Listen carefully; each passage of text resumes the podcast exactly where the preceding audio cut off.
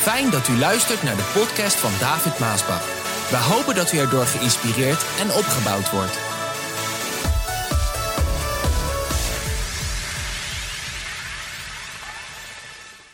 De handelingen van de apostelen.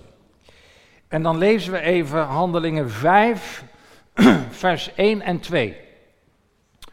Ook een zekere Ananias verkocht een stuk land. Maar hij hield, let op, met instemming van zijn vrouw, Safira, een deel van de opbrengst achter. En de rest bracht hij naar de apostelen. Maar hij deed net alsof het de gehele opbrengst was. Nou, wij zijn nog steeds, met de boodschappen die we hebben gehoord, zijn we nog steeds bij de eerste dingen die gebeurden in de eerste gemeente, bij de eerste christenen. Bij het ontstaan van de kerk. Quote, we hebben het nog steeds over die eerste doop met de Heilige Geest, waar we over gesproken hebben. De eerste bovennatuurlijke verschijnselen. Zoals het geluid uit de hemel, alsof er een storm opstak. En als je deze dingen niet gehoord hebt omdat je er niet bij aanwezig was, ga naar themessagestation.nl. Daar kun je al de preken vinden waar we dit al behandeld hebben. Ik kan niet elke keer teruggrijpen op wat we behandeld hebben. Maar we praten nog steeds over die eerste verschijnselen, zoals de storm die opstak. De tongen van vuur die zich boven een ieder van hen verspreiden. Het spreken in nieuwe tongen, ofwel vreemde talen. De genezing van die verlamde man bij de schone poort. De eerste tegenstand. De eerste haat tegen de kerk, tegen de christenen. De eerste bedreigingen waar Paulus of Petrus ook mee te maken kreeg en Johannes. De eerste geestelijke fellowship die zij hadden toen ze bij elkaar kwamen. Net als dat wij hier bij elkaar komen op de zondag en op de woensdag en op de andere dagen. De eerste bekeringen van wel duizenden mensen die door de boodschap van Petrus tot bekering kwamen. De onderlinge liefde die daar heerste in die eerste gemeente. De onderlinge eenheid. Er was zo'n enorme eenheid in die eerste gemeente. Enorme liefde, enorme eenheid, enorme fellowship. Die eerste openlucht evangelisatieactiviteiten die die eerste christenen hadden. De grote vrijmoedigheid om te evangeliseren. Want er was een enorme vrijmoedigheid die die eerste christenen hadden. Ze waren voor niets en niemand bang. En ze vertelden aan iedereen die het maar horen wilde over wat Jezus had gedaan. De eerste gezamenlijke bidstonden die die eerste kerk en de eerste christenen hadden. De eerste bewegingen van de Heilige Geest in de kerk toen dat huis begon te schudden. Toen ze bij elkaar waren en God begonnen te loven en te prijzen.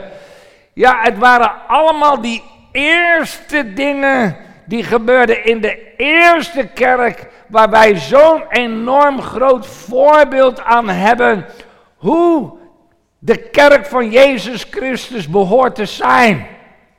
Hallo. Daarom spreken we over deze dingen. De eerste dingen die gebeurden in de kerk. En nu, nu zijn we beland bij een nieuwe manifestatie van de kracht van God in het verhaal van Annas en, Ananias en Sapphira's. Dat was nog nooit eerder gebeurd.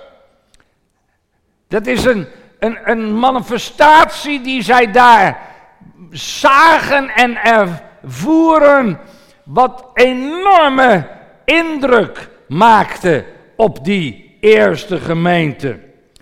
En het had allemaal te maken, wat wij nu gaan behandelen, lezen, waar we nu naar gaan kijken.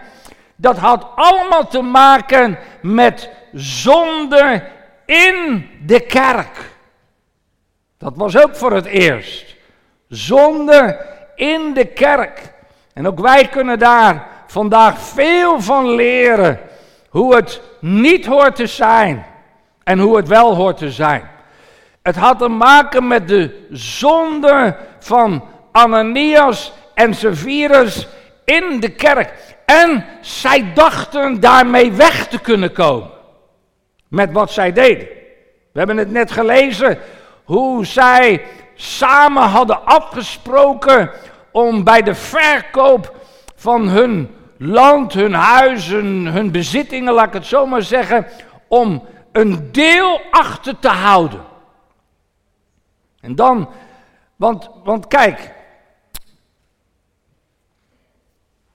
het was niet zo dat de zonde lag in het feit dat zij niet gaven. Het was ook niet zo dat de zonde lag in dat zij een deel niet gaven, of de zonde lag zelfs niet in het feit dat zij een deel voor zichzelf hielden. Het had te maken met de zonde en dat ga ik u zo haarfijn uitleggen dat wij vandaag niet, je kan er geen spel tussen krijgen, laat ik het zo zeggen.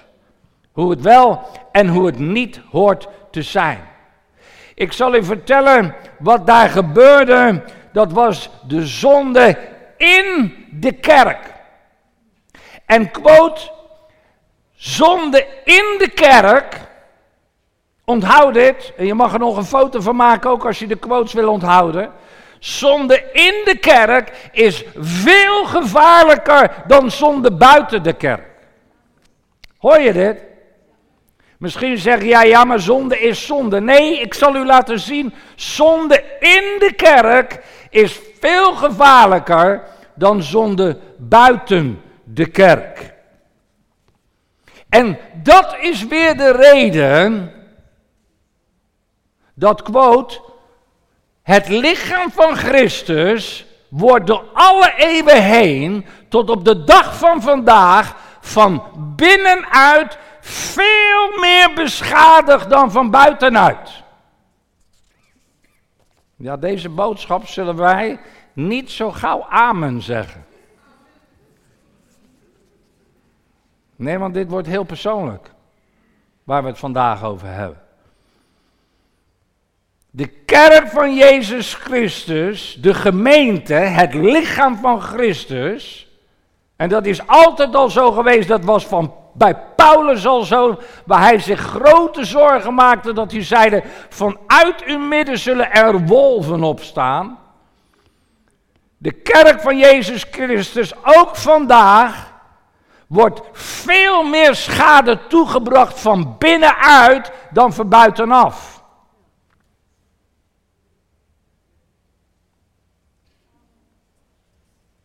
Nou, zoals ik dus zei, die zonde van Ananias en Sapphirus in de kerk, dat lag hem niet in het feit dat zij niet gaven.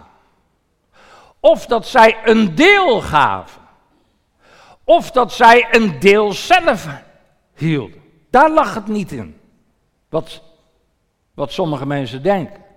Want dan moet, je, dan moet je het weer goed lezen en weten hoe het in die eerste kerk ging. Vandaar dat wij kijken naar het boek van Handelingen. En het samen delen. Het was de gewoonte in die eerste gemeente en kerk om gemeenschappelijk te leven.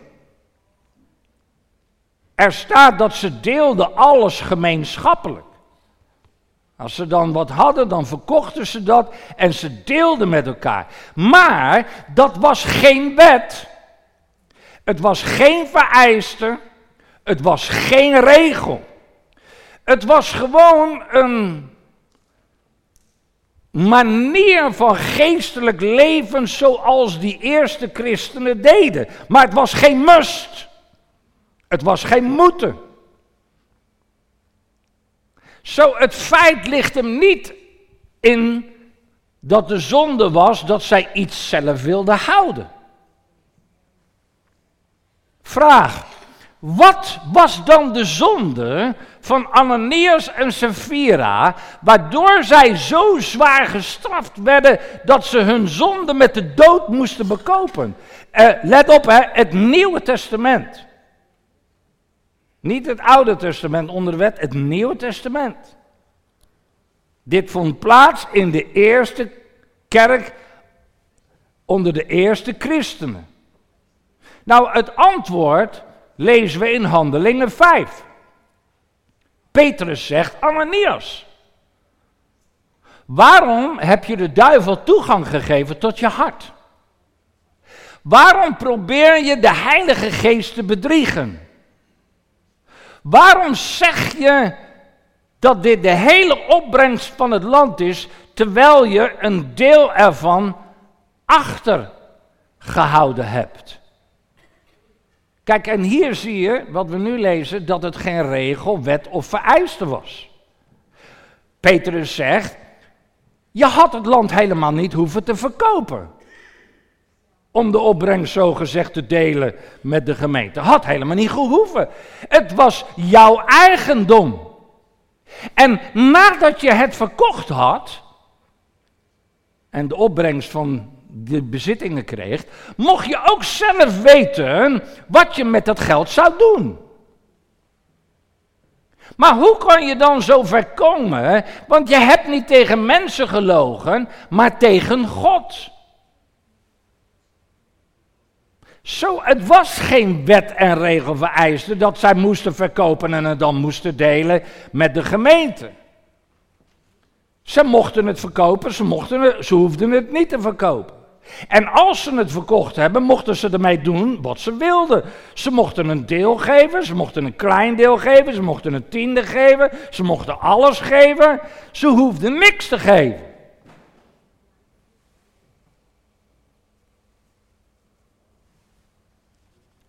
Maar wat was dan het probleem? Waar lag dan de zonde in? Nou, quote. De daad van de zonde was net doen alsof.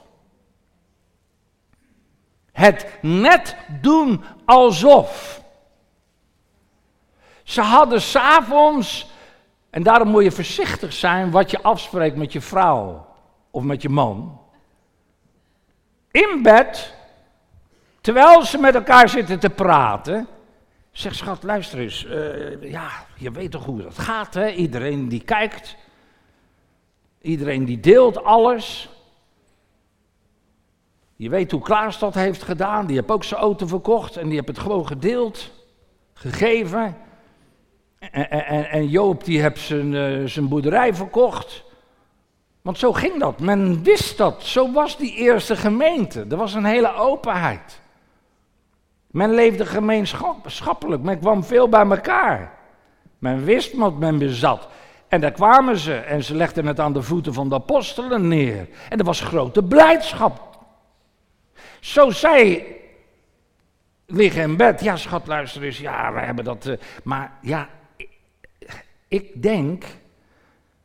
Ik denk dat we niet alles moeten geven. Maar ja, dat kunnen we toch ook niet maken, want die anderen doen het wel. Zo weet je wat? We spreken het nou eens. Je ziet hè, heel plan. Heel plan. We spreken het zo af. Jij gaat eerst naar binnen. En dan doe je net alsof je alles geeft. En dan daarna kom ik en dan doe ik net. Met andere woorden, ze dachten daarmee weg te kunnen komen. Men denkt zo te kunnen omgaan met God in de kerk. Dat was toen al. Quote, net doen alsof is hypocriet. En hypocriet is schijnheilig, schijnheilig. Is het voordoen van iets wat niet zo is. Hypocriet is in één woord een leugen. Dat is precies zoals Petrus het ook beschrijft in vers 4, Handelingen. Ananias, je had het land niet hoeven te verkopen. Het was je eigendom. En nadat je het verkocht had, mocht je ook zelf weten wat je met het geld deed. Hoe kan je dan zo ver komen? Je hebt niet tegen mensen gelogen, maar tegen God. Hallo. Wees voorzichtig wat je tegen mij zegt. Want de scheidslijn tussen David Naasbach en de dienstknecht van God is heel dun. En ik heb me wel eens afgevraagd hoe mensen dingen kunnen zeggen en doen, zelfs in het huis van God na de samenkomst. En dan hou ik mijn hart al vast, want dan denk ik en weet ik, daar kom je niet mee weg. God zal je nooit meer met rust laten.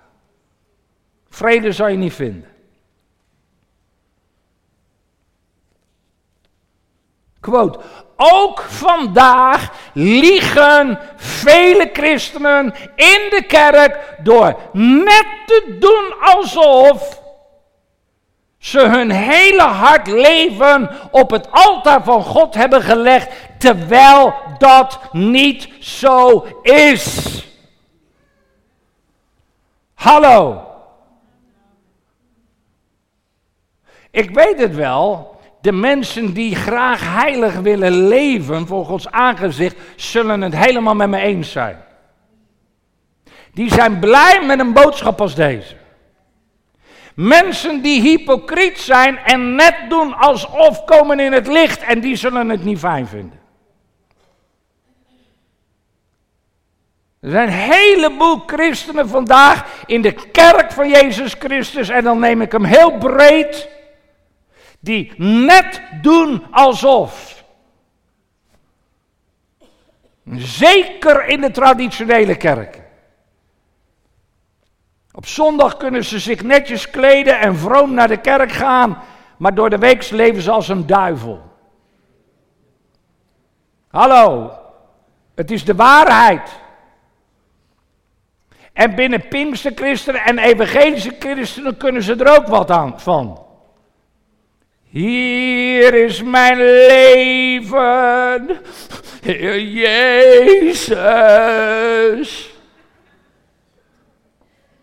Ik geef u mijn hart. Terwijl het niet zo is, is doen alsof.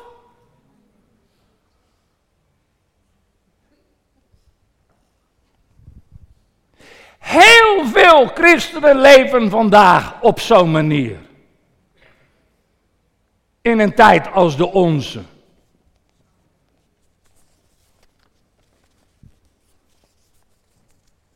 Het is hypocriet. Hypocriet is het.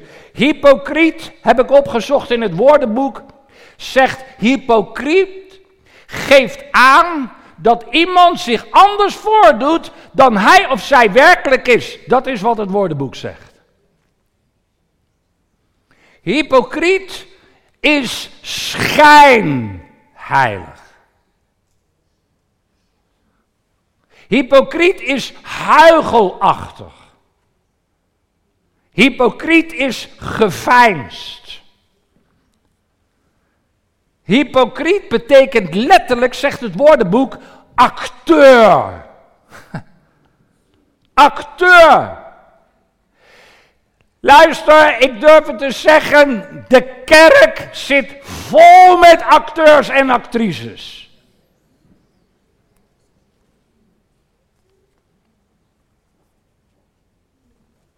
Ik zeg het nog een keer. De kerk van Jezus Christus zit vandaag vol met acteurs en actrices. Nee, zit vol met hele goede acteurs en actrices.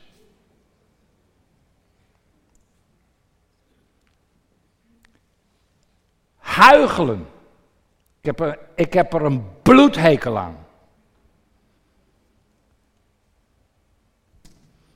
Oh, zus, hoe is het ermee? Gaat goed met u, hè? Ja, fijn u weer te zien in de gemeente, hoor. Ja, prijs de Heer. Wat een stom mens is dat. en kwaad spreken. Ik neem je alleen als voorbeeld hoor. En kwaad spreken. Heb je het al gehoord? Heb je het al gehoord? Weet je, dat is acteren. Gewoon acteren. Je meent daar helemaal niks van. En zo acteren veel kinderen tegen mensen. Maar het wordt erger als je zo ook denkt te kunnen acteren tegen God. Waarom? Want de Bijbel zegt, God kent het hart. Hij kent het hart. En hij openbaart het aan zijn ware knechten. En daarom als mensen al naar me toe komen met bepaalde dingen, dan doorziet de Heilige Geest die in mij is, die doorziet dat. Och, lieve mensen, ik heb het zo vaak meegemaakt. Ik zou ze midden in de gemeente zou ik ze op kunnen laten staan en in het licht zetten.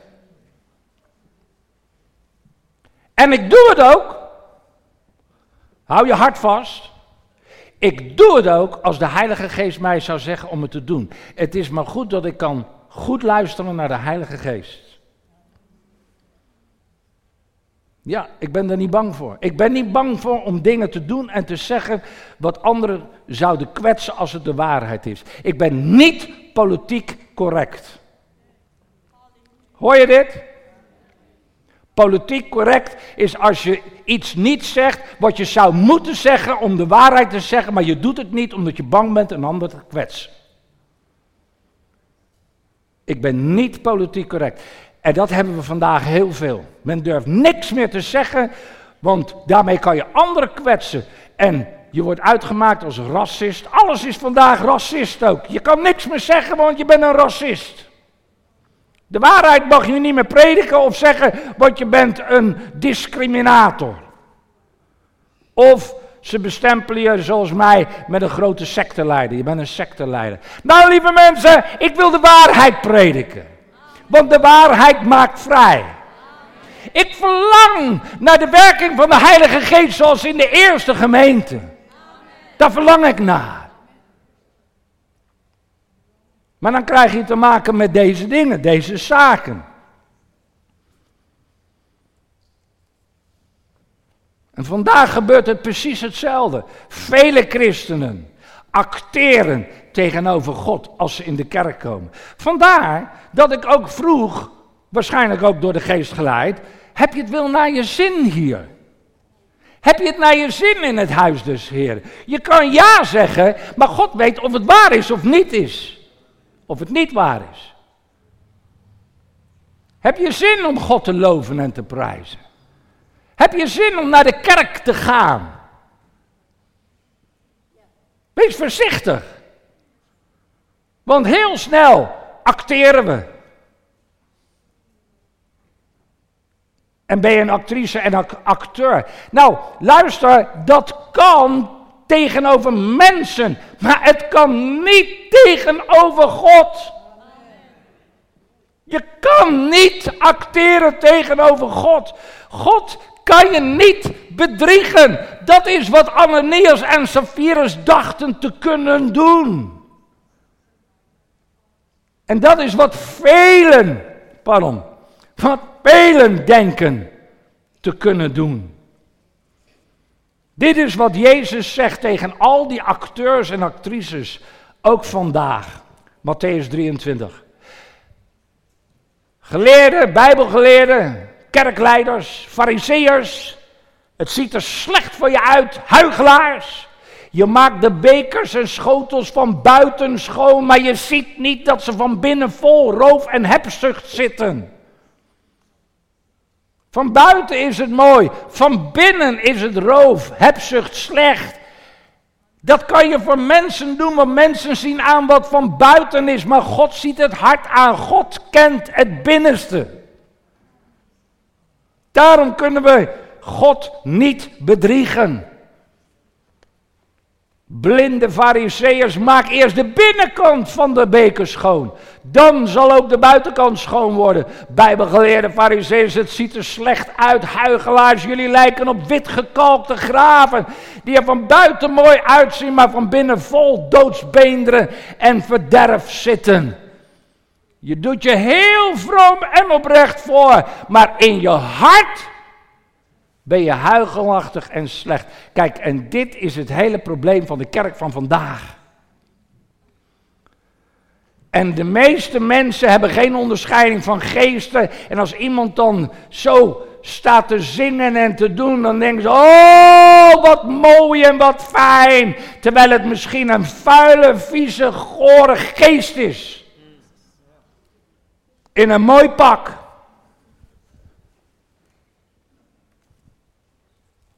En ze denken ermee weg te kunnen komen.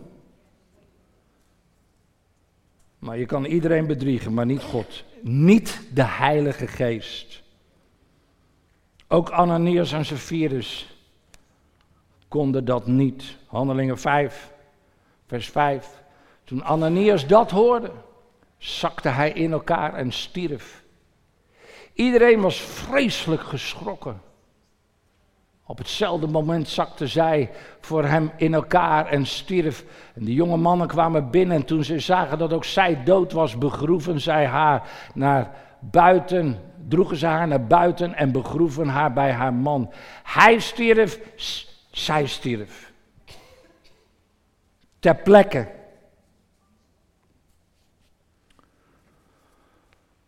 Oeh. Ja, ik denk niet dat het makkelijk is. Het is niet fijn om deze dingen te horen, maar het is ook niet fijn om ze te prediken. Maar oh, wat een mooie lessen. Weet je waarom? Omdat dit van de eerste kerk begint heel tragisch, heel triest, maar het eindigt wel geweldig.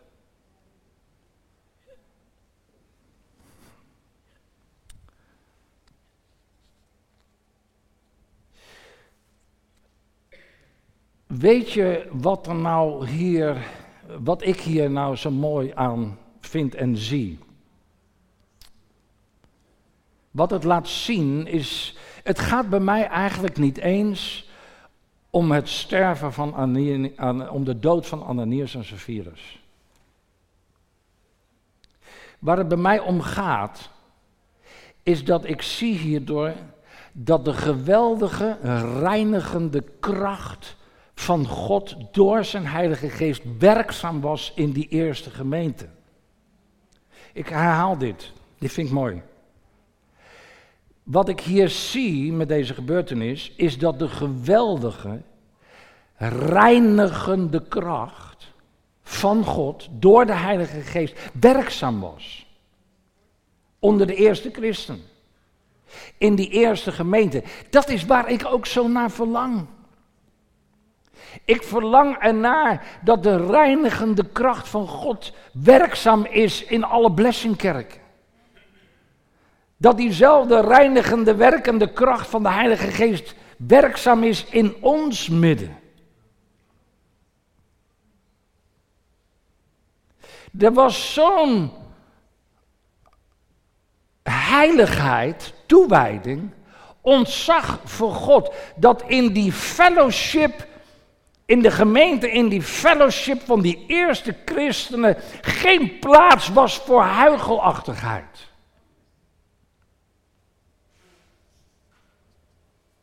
Laat ik het anders zeggen, quote. De geest van onderscheiding was in die eerste kerk heel sterk aanwezig en aan het werk.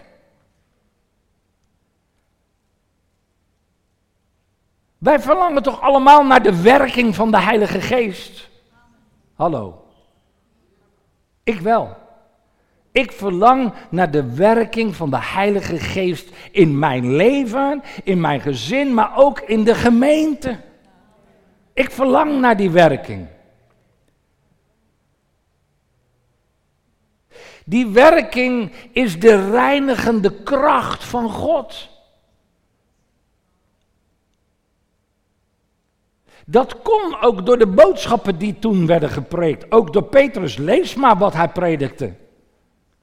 Waardoor mensen tot bekering kwamen en de reinigende kracht van de Heilige Geest was werkzaam.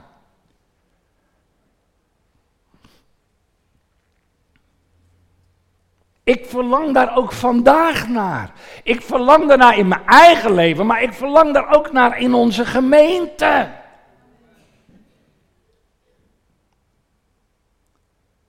Dat betekent wel dat het dit met zich meebrengt. De reinigende kracht van God door de Heilige Geest brengt wonderen en tekenen voort. Hoe moeten de wonderen en tekenen gebeuren als daar niet de reinigende kracht van de Heilige Geest werkzaam is? Nou, ik zal u dit vertellen. Ik ben blij, ook door middel van het werk van God en zeker ook door de boodschappen, dat de reinigende, werkende kracht van de Heilige Geest in ons midden aanwezig is. En dat is helemaal de reden waarom bij tijd en tijd je ook splitsingen hebt. Want wat gebeurt er in een splitsing? Dan is de reinigende, werkende kracht van God aan het werk. Die splitst.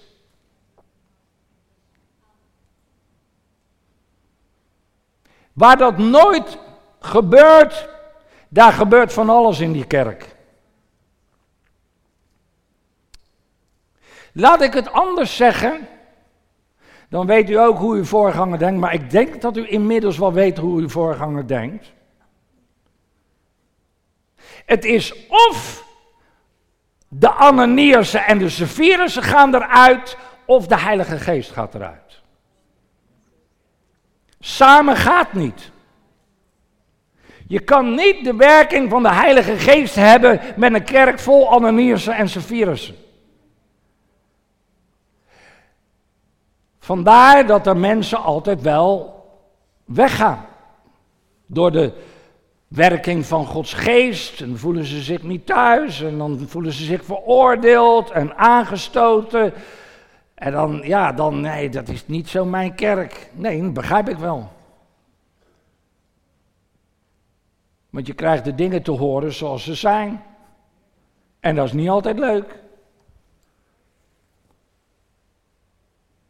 Maar als er te veel Ananias en Saphirussen zijn en God kent het hart, en het lijkt allemaal mooi van buiten, maar het is van binnen niet goed, dan gaat God aan het werk en dan gaat Hij reinigen. De kerk, daar waar de geest des Heren aanwezig is, werkt zijn reinigende kracht. En dan krijg je splitsingen. En dan krijg je soort zoekt soort, Ananias en Sapphirus, ze zoeken elkaar op.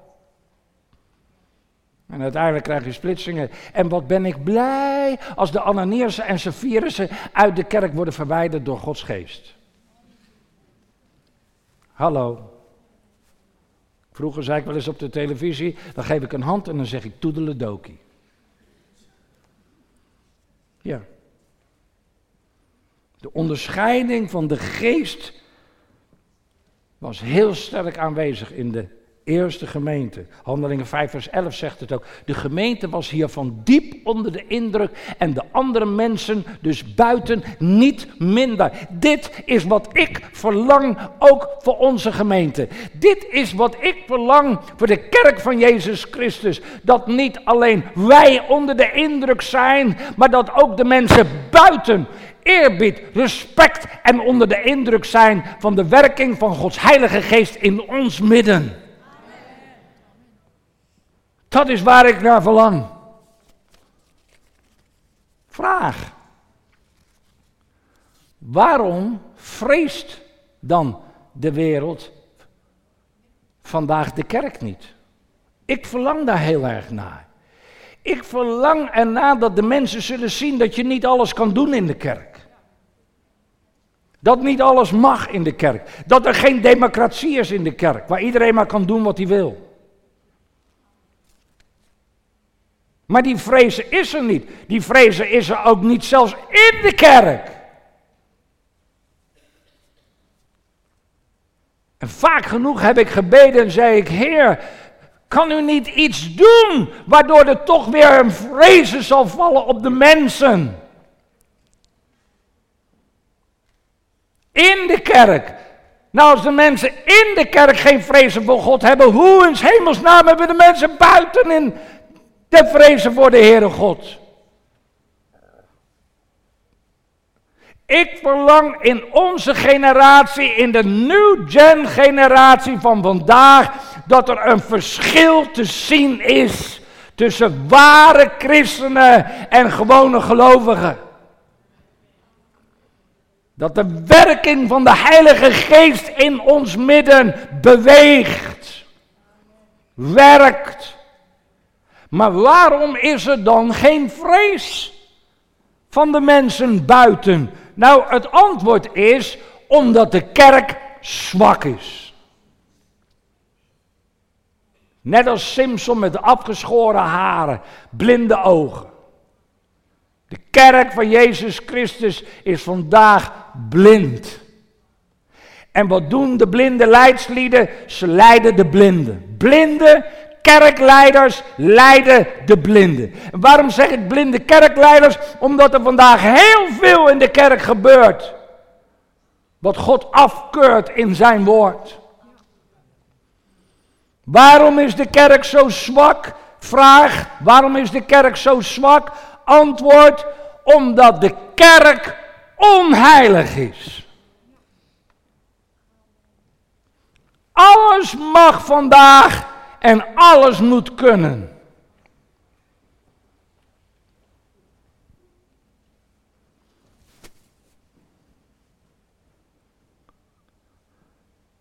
Even weer zuchten. Maar het moet gepredikt worden, want dit is een onderdeel van het boek van Handelingen. Dit is een onderdeel van die eerste kerk, een onderdeel van de eerste christenen en hoe God daarmee omging. En als je dan vandaag kijkt naar de christenen en de kerk.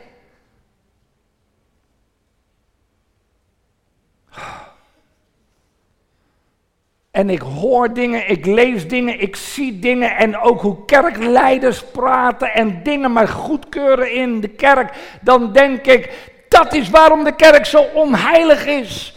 Alles wordt maar binnengehaald. Alle dingen mogen maar kunnen die God verboden heeft in zijn woord.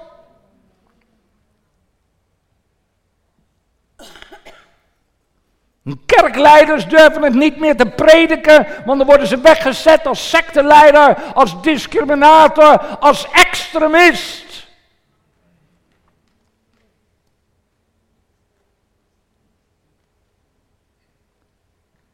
Ik denk dat er heel wat dominees en predikanten beter een pombediende kunnen worden. In plaats van op de kansel staan om wat te prediken. Wat?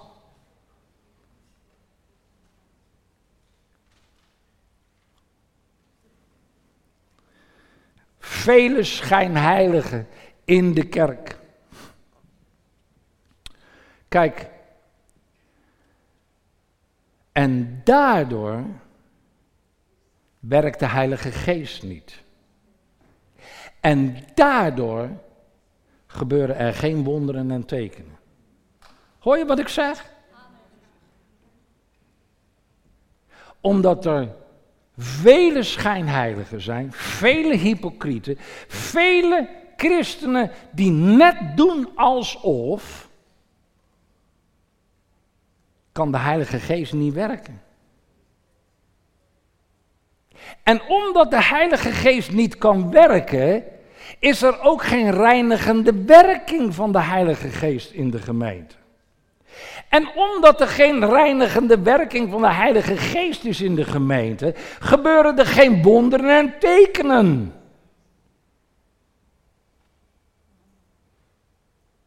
Dat is weer de reden dat er vandaag geen doden vallen in de gemeente. Wat moet je dan kiezen? Moet je dan zeggen, nou David, dan ben ik blij dat de werking van de Heilige Geest niet werkt, want dan vallen er ook geen doden. Dat is de wereld op zijn kop. Ik verlang juist wel naar de werking van de Heilige Geest. En dat daardoor dan de Ananierse en de Saphirische buiten de gemeente worden gewerkt. Ja, dan zij het maar zo. Maar dan heb je wel weer, zoals de eerste gemeente en christenen, een fellowship van ware christenen. Van oprechte christenen. Van ware gelovigen die de Heere God echt willen dienen, echt willen volgen, echt willen gehoorzamen. En die niet doen net alsof, maar wat je ziet is echt. God houdt van echt, ik hou ook van echt. En daarbij gaat het niet, misschien is dat een goede kanttekening, daarbij gaat het niet om het feit dat er mensen zijn die worstelen met bepaalde zonden of dingen in hun leven, die naar de gemeente gaan en echt verlangen om God te volgen en te dienen en te gehoorzamen, maar grote moeite hebben door de aanvallen van de boze. Want die mensen zijn wel echt, doen niet net alsof, maar worstelen wel met de gewone vleeselijke dingen van het leven.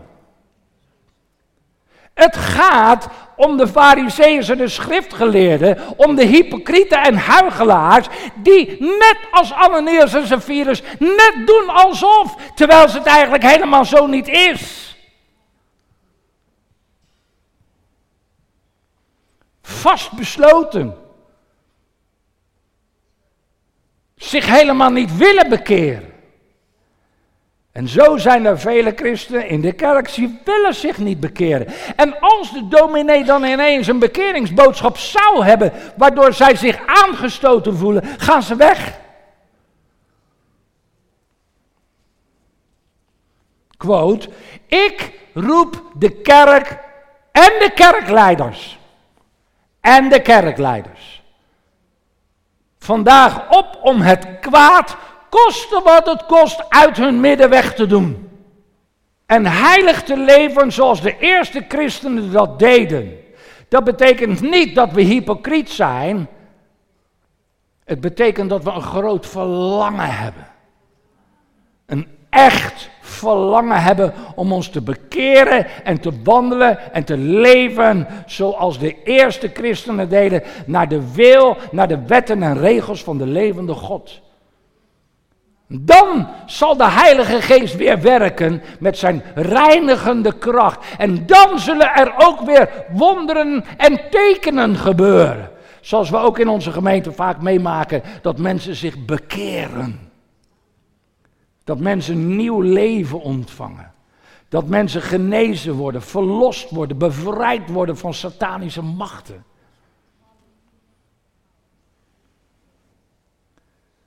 Handelingen 5, vers 12 zegt ons, de apostelen deden heel veel wonderen, want zo eindigt dit. Dit nare hoofdstuk, dit, dit nare gebeuren wat daar in het midden van de gemeente gebeurde, dat had een doel.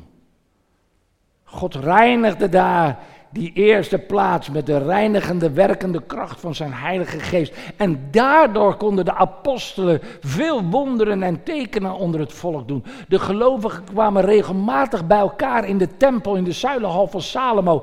Eén van hart, één van ziel. Niet net doen alsof. Ook met avondmaal vieren, één van hart, één van ziel. Niet net doen alsof, maar echt. Genuine. Echt. De andere mensen die in de tempel kwamen durfden zich niet bij hen aan te sluiten, maar hadden veel respect voor hen.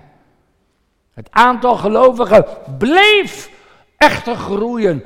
Talloze mannen en vrouwen gingen in de Heer geloven. Dit is waar ik naar verlang ook vandaag. Bleef maar groeien.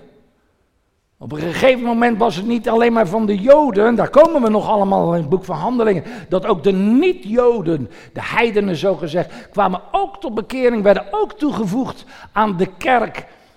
De mensen droegen de zieken naar buiten en legden hen neer op veldbedden en matrassen. En ze hoopten dat als Petrus voorbij kwam, in elk geval zijn schaduw op hen zal vallen.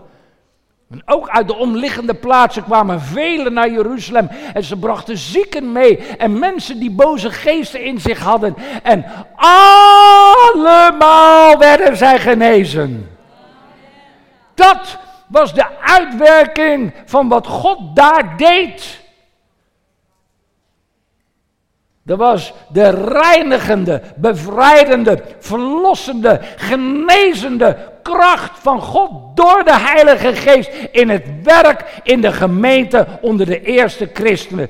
Dat is waar ik vandaag naar verlang. En God is niet veranderd. Hij is dezelfde. De Heilige Geest is niet weg. Hij kan nog steeds deze dingen doen. Als daar maar een ware, oprechte bekering is van al degenen die net doen alsof.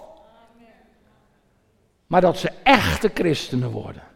En kerkleiders niet net doen alsof, maar de waarheid durven, willen en zullen prediken. Ook in ons Nederland. Amen.